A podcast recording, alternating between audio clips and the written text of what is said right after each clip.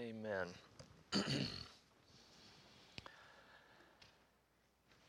Turning your Bibles, if you will, to once again to the Gospel of Mark, chapter 10, and we will be closing um, this chapter, reading the, the final verses of this chapter, and setting the stage for uh, chapter 11 when we meet next time.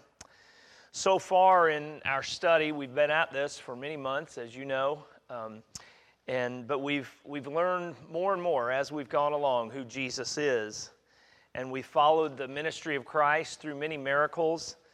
And beginning back in chapter 8, if you'll recall, we noticed a shift in kind of the, the pace and the location and in the, the nature of Christ's ministry. And I think it's kind of helpful while, while Mark doesn't really give us um, the, the headings and, you know, of, of this is Act 1 or Act 2 and Act 3, we really have seen in these middle chapters kind of Act 2 of the Gospel of Mark.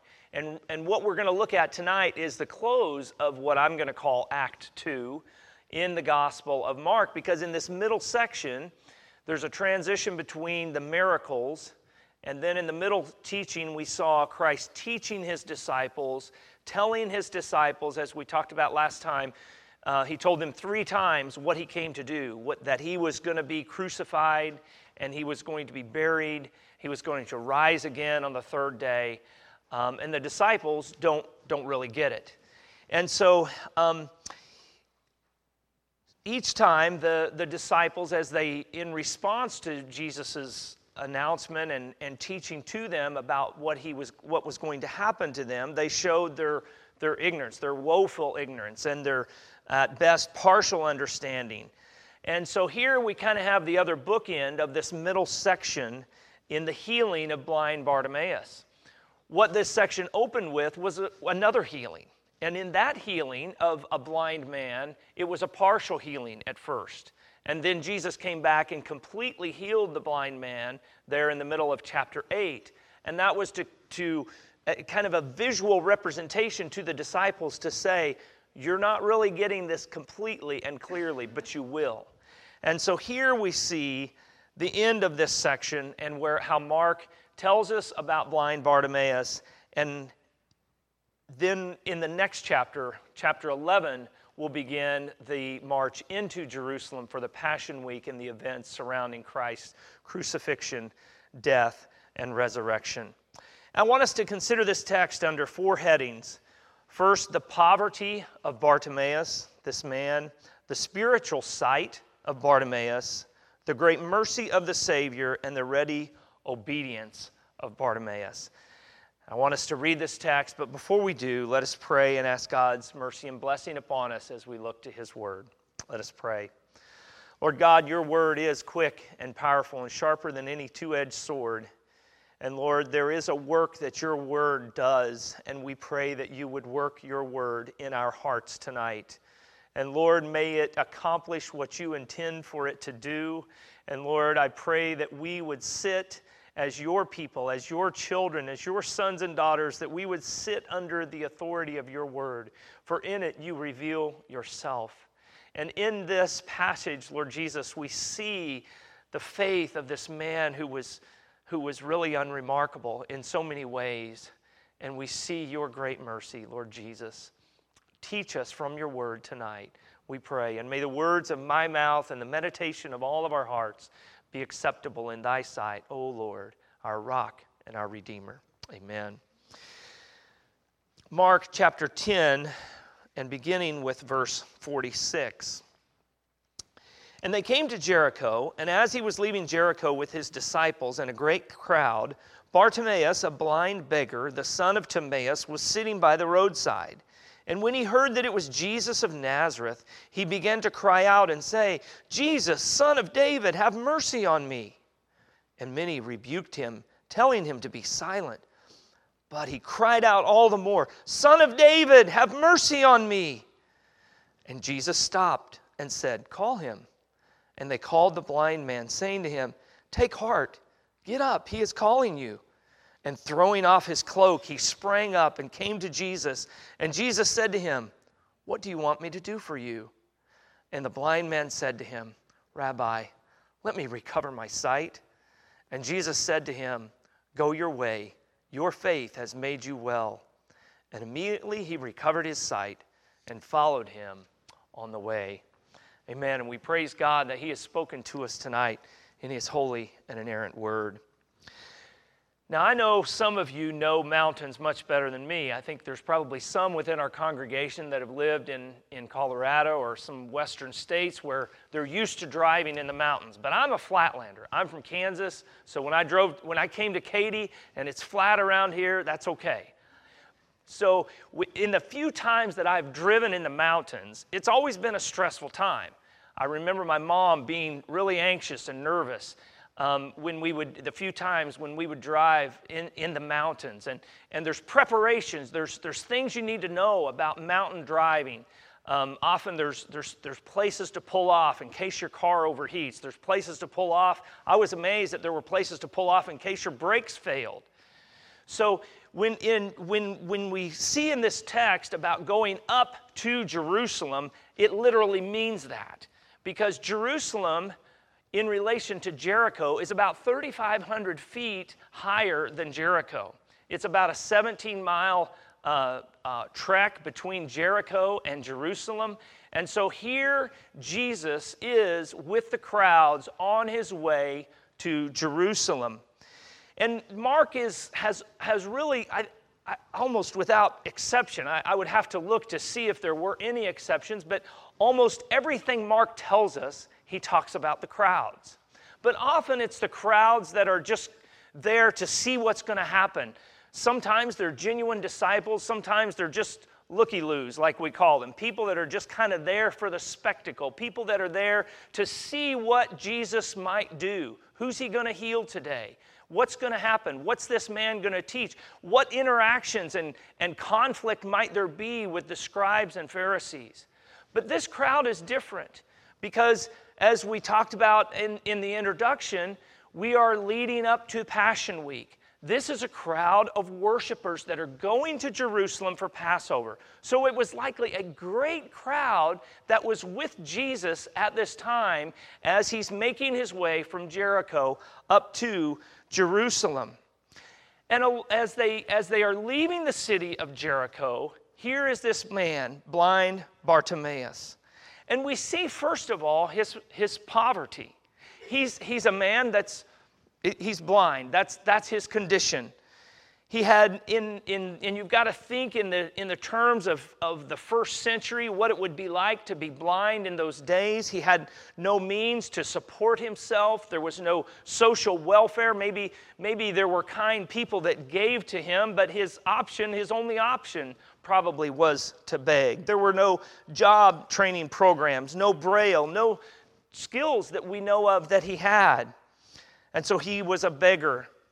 But he placed himself along this road because of the, the crowds that were on their way to Jerusalem.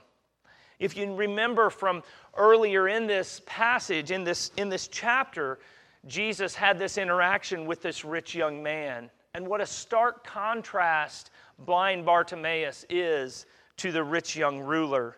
This man came with great possessions, and Jesus really put his finger at that point in his heart where his, his, where his idols were.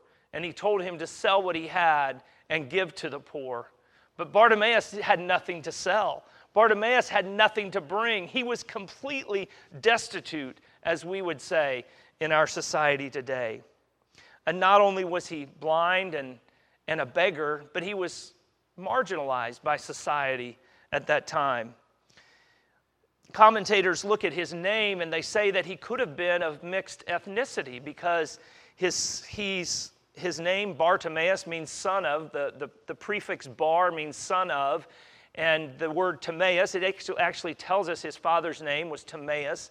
And that's a Greek name. So it could be that, that his father was of mixed ethnicity, maybe, or, or maybe he was a Greek who married a Jew. We don't really know, Timaeus, I mean. Um, and so he was, for, for that reason, he was probably further marginalized. He was cast aside by the crowd. They tried to silence him as he, as he was crying out. He was not, as we said, like the rich young ruler. He had nothing to bring. He was not like James and John, who earlier in this same chapter have, have asked for that position and place of power and authority. He knew he had nothing, none of that. He was desperate. He was really nobody, in a sense, because blind people were, were probably very common for a variety of reasons. And he was just an ordinary person. And yet, Scripture gives us, and I think this is the only time in the Gospel of Mark where, where Mark gives us the name of the person who was the recipient of a miracle. And really, we need to see ourselves in him because he was, he was poor, he was destitute, he was blind, he was needy. Jesus said in the opening words, the first words of the Sermon on the Mount, Blessed are the poor in spirit, for theirs is the kingdom of heaven. But we also notice not just his poverty and resulting from his blindness, but we see in him spiritual sight. And that's what's ironic in this. As J.C. Ryle said, he was blind in body, but not in soul. He had no ability to see with his natural eyes, but he saw with his eyes of faith in a way that, that others could not. It's said of Helen Keller that she said, The only thing worse than being blind is having sight, but no vision. This man had no natural sight, but he had vision. He had spiritual vision, and he saw what many others could not see. And what did he do? He did the only thing he could do. He did what desperate, poor, beggarly blind men do, and they cry out for mercy. And, and he heard that Jesus of Nazareth was coming by. Now, Mark shows us that it is Jesus the Jesus from Nazareth. Jesus was a common name at that time, but he knew it was the Jesus. And he cried out, Jesus, son of David, have mercy on me. He knew he didn't deserve anything, and he looked to the right place for mercy. He looked to the healer, the one that had a reputation that he had no doubt heard of. He looked to the right place, to Jesus, the healer. And he calls him the Son of David. Jesus, Son of David, have mercy on me. That harkens back to 2 Samuel 7 when the promise that God gave to David that there would be one that sat upon his throne that would reign forever. And so, really, when he is saying son of David, he is, that is a messianic term. He is recognizing him as the Messiah. Now, his understanding was probably not as well as ours, you know, because we have the benefit of looking back on this and understanding all of Scripture, some of which had not been written at this time, to understand who Jesus the Messiah was. But he was recognizing something about Jesus Christ that other people did not see there was some kind of understanding of who Jesus was for him to use this phrase. He was blind in body, but not in soul. He looked to the right place for mercy, and he was persistent. The rebukes that he received after his initial cry only made him cry out all the more Jesus, son of David, have mercy on me. And what's interesting is his cry was a pre heralding of, of Christ as the Messiah. For in the very next chapter, we're going to see Jesus coming into Jerusalem in his triumphal entry and people shouting, Hosanna to the Son of David. And yet, here is this common beggar, this blind man that had spiritual sight and understanding, and God had worked faith in him somehow to herald Christ in this very humble moment. And Jesus recognized and rewarded his faith. And in this, we see the great mercy of the Savior. Remember, in this second uh, part of the book of Mark and, and in this Act 2, as we're going to call this, Jesus has, we've, we've seen in the Lord Jesus a developing resoluteness, if you will, that he is on a mission and that he has set his face and he is going up to Jerusalem. He knows what is before him. He is facing the cross, he is feeling the weight of it. And in a previous passage in chapter 10, we saw how Jesus has, was walking out in front of the disciples, and the disciples were, were, were somehow interested and amazed at what was at Jesus, what he was doing. So we know that this was very much upon the mind and the heart of our Lord Jesus. And it was evident in how he acted, in how he traveled. And here he is on the final leg of this journey, going up to Jerusalem. Many of the people around him were, were, were chanting or singing those psalms of ascent that we see in Psalm uh, in the 120s and 130s of Psalms. And, and no doubt the Lord Jesus wanted to rejoice like his fellow travelers as they're going up to Jerusalem, but yet it weighed upon him what he was facing. And we see that developing in the text as we go along. And here's this, this, this man, he hears this cry, and Jesus stops. He stops when he's, when he's pressing towards the cross. He's pressing for what he came to do, to accomplish the mission that he was sent to do. And Jesus stops and he asks him, he sees the faith of this man, and he says, Call him. And they call the blind man, and they say, Take heart, get up, he's calling you maybe the, some of the same ones that a few moments ago were saying, Be quiet, you know, don't speak. And then the Lord Jesus, in his authority, comes along and says, Call him.